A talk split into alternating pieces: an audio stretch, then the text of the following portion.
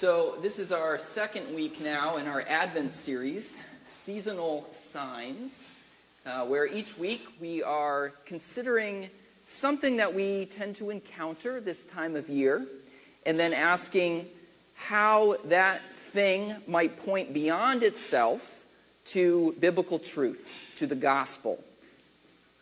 And uh, last week we did the seasonal sign of waiting, a common experience, especially for children this time of year. And this week's seasonal sign is trees. Christmas trees, obviously. Uh, during this time of year, most of us set up trees in our homes, which is kind of weird, right? Um, in 2018, the uh, Nielsen Company, the same company that you know does television ratings, they did a survey for the American Christmas Tree Association. Yeah, that's a thing. The American Christmas Tree Association. And they determined that 77% of American households set up a tree at Christmas time. It's a lot. Uh, and of those households, uh, 82% have artificial trees and 18% are the real deal. So that means that about 14% of all American households take a real tree into their homes, and about 63% set up something designed to look like a real tree, right? And of course, there's a good chance that if you're here this morning, you are among that 77%, right? So let me ask you what does that tree represent for you? Now, I would suspect that for most of us, the answer would be something like, well, for me, I look at it and I just, you know, feel the, the memories from past Christmases. It represents, you know, um, my experiences with my, my family. It, it represents the, you know, the excitement of Christmas morning and, and all that kind of thing. And, and there's, nothing, there's nothing wrong with that. Uh, but this morning, I want to give you some suggestions for what your tree could represent to you beyond that. Now, just to be clear, I'm not trying to give some sort of sermon on this is the true meaning of Christmas trees historically. Uh, that's an interesting topic, and I did try to do a little bit of research on that. Um, I, I, believe, if I remember correctly, the earliest evidence of um, of Christmas trees being used to celebrate Christmas goes back to some monks in like the 1400s. Um, so it's got a long history. Um, but, you know, what exactly the uh, thought process was behind setting up a tree, what the purpose was, I'm not entirely sure. Um, I know there's at least a, a legend that Martin Luther, the leader of the Protestant Reformation, was the first guy to put candles on a tree, which doesn't seem very smart to me, but um, so it kind of became associated, Christmas trees, with more of a Protestant tradition rather than a Catholic tradition. And the Catholic Church didn't actually start setting up a Christmas tree in the Vatican until like 1982, which is hard to believe. Um, but anyway, so that's, that's some of the historical stuff, right? But that's not really what I want to talk about this morning. I just want to give you some, some suggestions for things that you can think about when you look at that tree so that it represents more to you than, you know, just something pretty, you know? So you can think of something more than just, oh, how lovely are your branches, Christmas tree. Okay? So, I've got three, three things when you look at your tree. Number one, see your tree as a symbol of the life that Christ came to bring you. Christmas trees, of course, are evergreen trees, right? which means that unlike all the other trees, which turn color and then lose their leaves and look dead throughout the winter, they look alive no matter how cold and dark it gets, right? Evergreens are called evergreen because they are evergreen. Now, Jesus said that he came that we might have life and have it to the full. We might say that he came to bring us evergreen kind of life. And Jesus describes this kind of life in John chapter 4 when he speaks to a, a woman by a well. And he says to her, with the well in view, Everyone who drinks this water will be thirsty again. But whoever drinks the water I give them will never thirst. Indeed, the water I give them will become in them a spring of water welling up to eternal life. And then he says something a little bit um, similar just a few chapters later in John chapter 7. He says, Let anyone who is thirsty come to me and drink. Whoever believes in me, as scripture has said, rivers of living water will flow from within them. So, in both of these passages, Jesus says that those who believe in him will turn into springs of water.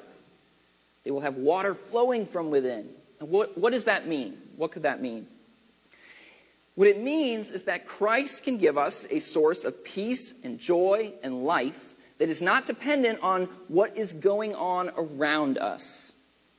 A source of peace and hope and life that comes from within, right? That flows out of the core of our being. It's not dependent on external circumstances. Even when we go through what we might call the winter stretches of life, right? The hard times, the dark times, Christ can give us an evergreen spirit. If you were here a couple of weeks ago, you heard some people in our congregation give testimonies of how God has worked in their lives on uh, Thanksgiving Sunday. And as I think back to those stories, especially uh, Ron's and Vicky's, I heard stories of people experiencing evergreen life in the darkest of winters. Same with the testimony that uh, Dean gave a couple weeks before that. Evergreen life in the darkest of winter. And of course, Christ came not only to give us peace and hope in the winters of life, but he also came to bring us everlasting life, eternal life right? As he says, uh, the, the water I give them will become a spring of water welling up to eternal life, right? A life that endures beyond death, truly evergreen life. So that's number one. See your tree as the symbol of that life, the life that endures in the winter, in the dark. Number two, see your tree as a symbol of your need for salvation and your means of salvation. A symbol of your need for salvation and the means of your salvation. Now, this is my favorite one, the one I was most excited to talk about. And you might be wondering, okay, well, how does that work? All right, well, it's going to take a little while to explain it, but try to stick with me. When you think about it, trees play an important role in the story of the Bible. Uh, in the very beginning of the Bible, book of Genesis, we have the story of Adam and Eve. We talked about it a little bit last week. You probably know the story. And in it, God places Adam and Eve in a garden, a beautiful garden, the Garden of Eden. And we're told the Lord God made all kinds of trees grow out of the ground, trees that were pleasing to the eye and good for food. And in the middle of the garden were the tree of life and the tree of the knowledge of good and evil. Notice that part of the purpose of these trees that God makes is just to look good, just to be beautiful, right? Pleasing to the eye. And God says, You are free to eat from any tree in the garden. All of this is for you to enjoy, but I'm just going to ask you to do one thing. You must not eat from the tree of the knowledge of good and evil, for when you eat of it, you will certainly die. And of course, you probably know what happens next. We talked about this last week, right? A mysterious serpent shows up and deceives Eve into eating from the tree. He deceives her by convincing her that God is not really good, that God doesn't really have her best interests at heart. And then Adam follows suit, and because they sin, the harmony of creation is broken, and death becomes inevitable. Adam is told that now by the sweat of your brow you will eat your food until you return to the ground, since from it you were taken. For dust you are, and to dust you shall return. Because Adam and Eve eat from the tree of the knowledge of good and evil, access to the tree of life is blocked. Remember, there were two specific trees that were mentioned by name when it talked about God creating the trees in the garden, right? There was this tree of the knowledge of good and evil and the tree of life. And we're told that after Adam and Eve eat from the tree of the knowledge of good and evil, disobeying God's command, falling for that deception from the serpent, then their access to the tree of life is blocked. And so now death is inevitable. Now, I know a story like this raises all kinds of questions, right? More questions than we could possibly address in a sermon. Here's what I want us to notice this morning. In the Bible, it's at a tree that everything goes wrong, but it's also at a tree that everything goes right. The tree of the cross. Have you ever noticed that there are some times in the Bible where the cross is referred to as a tree? It's kind of weird, right? Uh, in Acts 5:30, Peter is addressing a crowd, the apostle Peter, and he says, "The God of our ancestors raised Jesus from the dead, whom you killed by hanging him on a tree." Here's another one, Acts 13 29.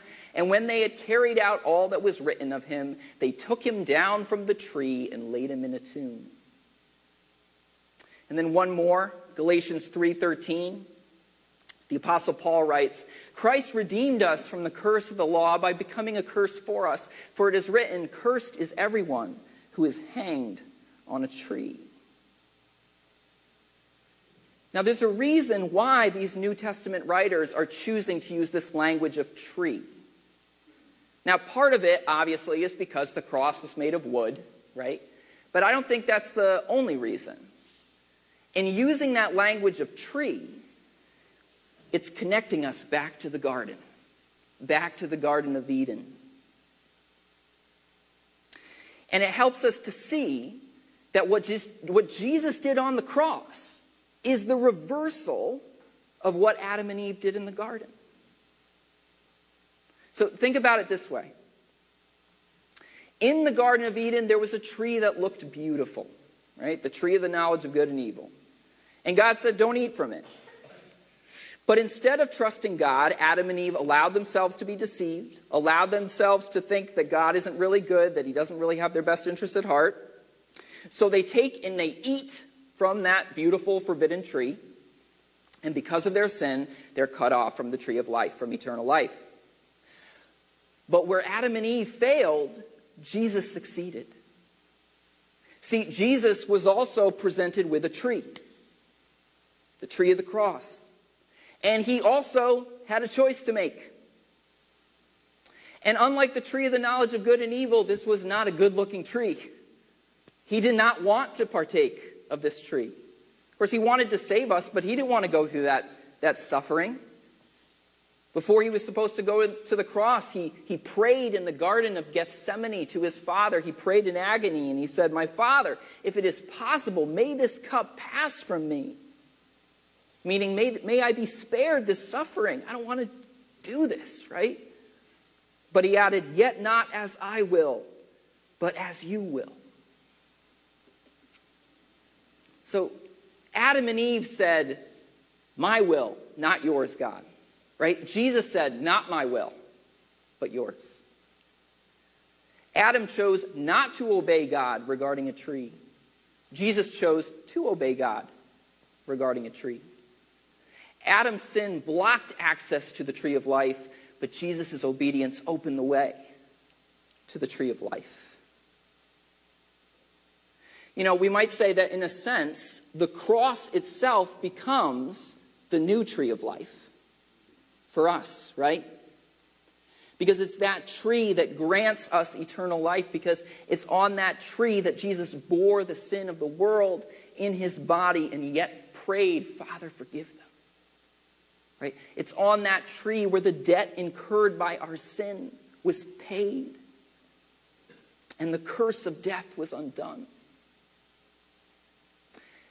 And so hopefully you can see now why a tree can represent both our need for salvation and also the means of our salvation. Right? In the story that the Bible tells us, it is a tree that leads to humanity's curse, but it's also a tree where we are forgiven and healed.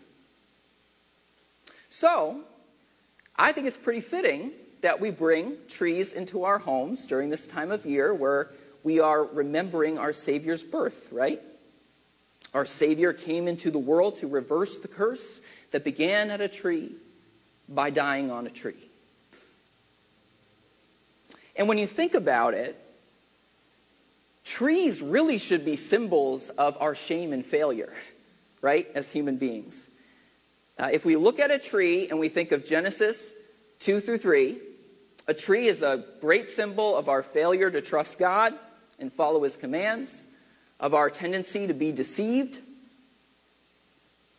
But at Christmas, we take what ought to be a symbol of human shame and failure and we dress it up and we make it beautiful. And that's really fitting because that's what Jesus does, right? He takes our shame and our failure and he transforms it into something beautiful through his love and forgiveness. So, as you look at your Christmas tree, let it remind you of that big story of the Bible. Let it remind you of your sin, but also let it remind you of the cure for your sin. Let it remind you of the tree of the garden and the tree of the cross. And let it remind you that Jesus came into the world to make beautiful what we messed up. Right? Okay. One more. Number three. See your tree as a symbol of the necessity of staying connected to Christ. Now, unfortunately, this symbol only works if you have a real tree, which I now know is only about 18% of us. Uh, but I think all you artificial tree people can still appreciate this. You can get it. Okay, as we have already recognized, Christmas trees are evergreen. They stay green all year round, and because of that, they are great symbols of the everlasting life that Jesus comes to bring us. But, of course, the truth is, they're only evergreen if you don't cut them down. Once you cut them, they are on a deadline, right? They've got a limited amount of time. The countdown is on. Um, four to six weeks at best if you take care of it before that tree starts to turn brown, the needles start to fall down, and uh, it's a fire hazard. Right? This is one of the things about having a real tree that I don't like. Right? I don't like having to worry about, ooh, did I make a fresh cut soon enough before getting it in water? I remember one year I, I, I, thought I had, but I put it in water and it wasn't drinking, and so I like pulled the whole thing out of the stand and cut it again, and oh, such a headache, right? And, uh, and then you, you're, you always got to be worried, like, oh, did I let the water get down too low? And if you do, like, then it's going to be all dried out and ugly on Christmas, right? And you don't want that. I mean, when you get a Christmas tree, like, for the first couple weeks, it's like having a pet almost. You, you don't even want to go too far from the house because you're like, oh, I got to water the tree, right? It is inevitable that the Christmas tree is going to dry out, no matter how much effort you put into it, even if you pour that special stuff in it that's supposed to make it last longer in the water. Um, it's going to dry out. And that is a really good illustration of what Jesus says in John 15. Right? He says, I am the vine, you are the branches. If you remain in me and I in you, you will bear much fruit. Apart from me, you can do nothing. If you do not remain in me, you are like a branch that is thrown away and withers. Such branches are picked up thrown into the fire, and burned. You know, Jesus could have said, I am the root system, you are the evergreen tree. If you remain connected to the roots, your branches will remain evergreen. But if you cut the trunk, you will wither. And eventually your needles will turn brown and fall off. Such trees are burned up. And the point Jesus is making here is that we have to stay connected to Him. And if we don't, we will wither spiritually. And the power and love of God will not be demonstrated to the world through us. Now, what does it look like to stay connected to Jesus? Well, it looks like going through your day, recognizing his presence with you. It looks like staying in communication with him through prayer. It looks like studying what he said, remembering it, doing our best to follow it. It looks like staying connected to the body of Christ, the church, making an effort to be in fellowship with other followers of Jesus, right? These are all ways that we remain in Him, ways that we stay connected to the root system and remain spiritually evergreen. Now, the reason that I really love the Christmas tree as a illustration of this is that the Christmas tree looks really good for a while, even though it's disconnected. And I think there's a lesson in that. You know, we might think, well, I can disconnect from Christ, disconnect from prayer, disconnect from church, um, disconnect from, you know, thinking and reading the Gospels and that sort of thing. I can disconnect from all of that and be okay. And maybe for a while it will look like you are fine, right? But what Jesus is saying is when you choose to disconnect like that, eventually you will wither spiritually. Eventually, the power of God will not be demonstrated through you. The kingdom of God will not be embodied through you, but rather you will find yourself being conformed to the patterns of this world. It is only by staying connected to Christ that the kingdom of God can be manifest through you and you can remain evergreen. But for a while, it might seem totally fine.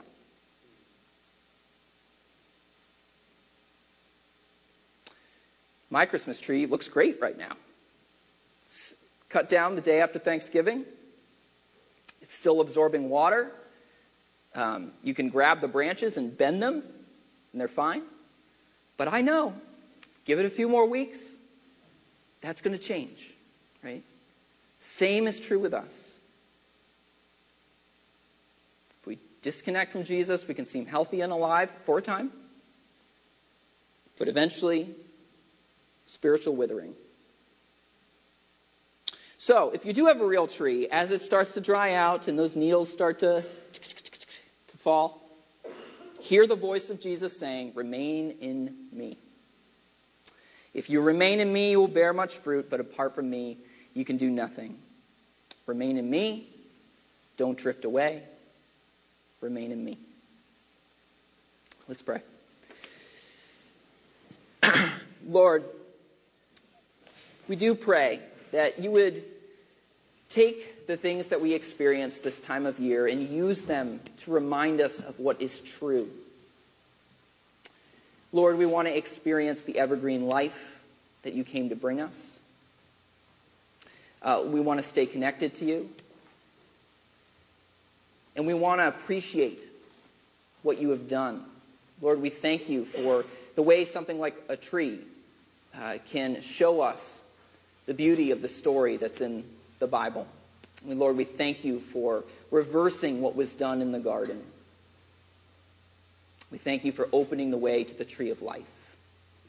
In Jesus' name, amen.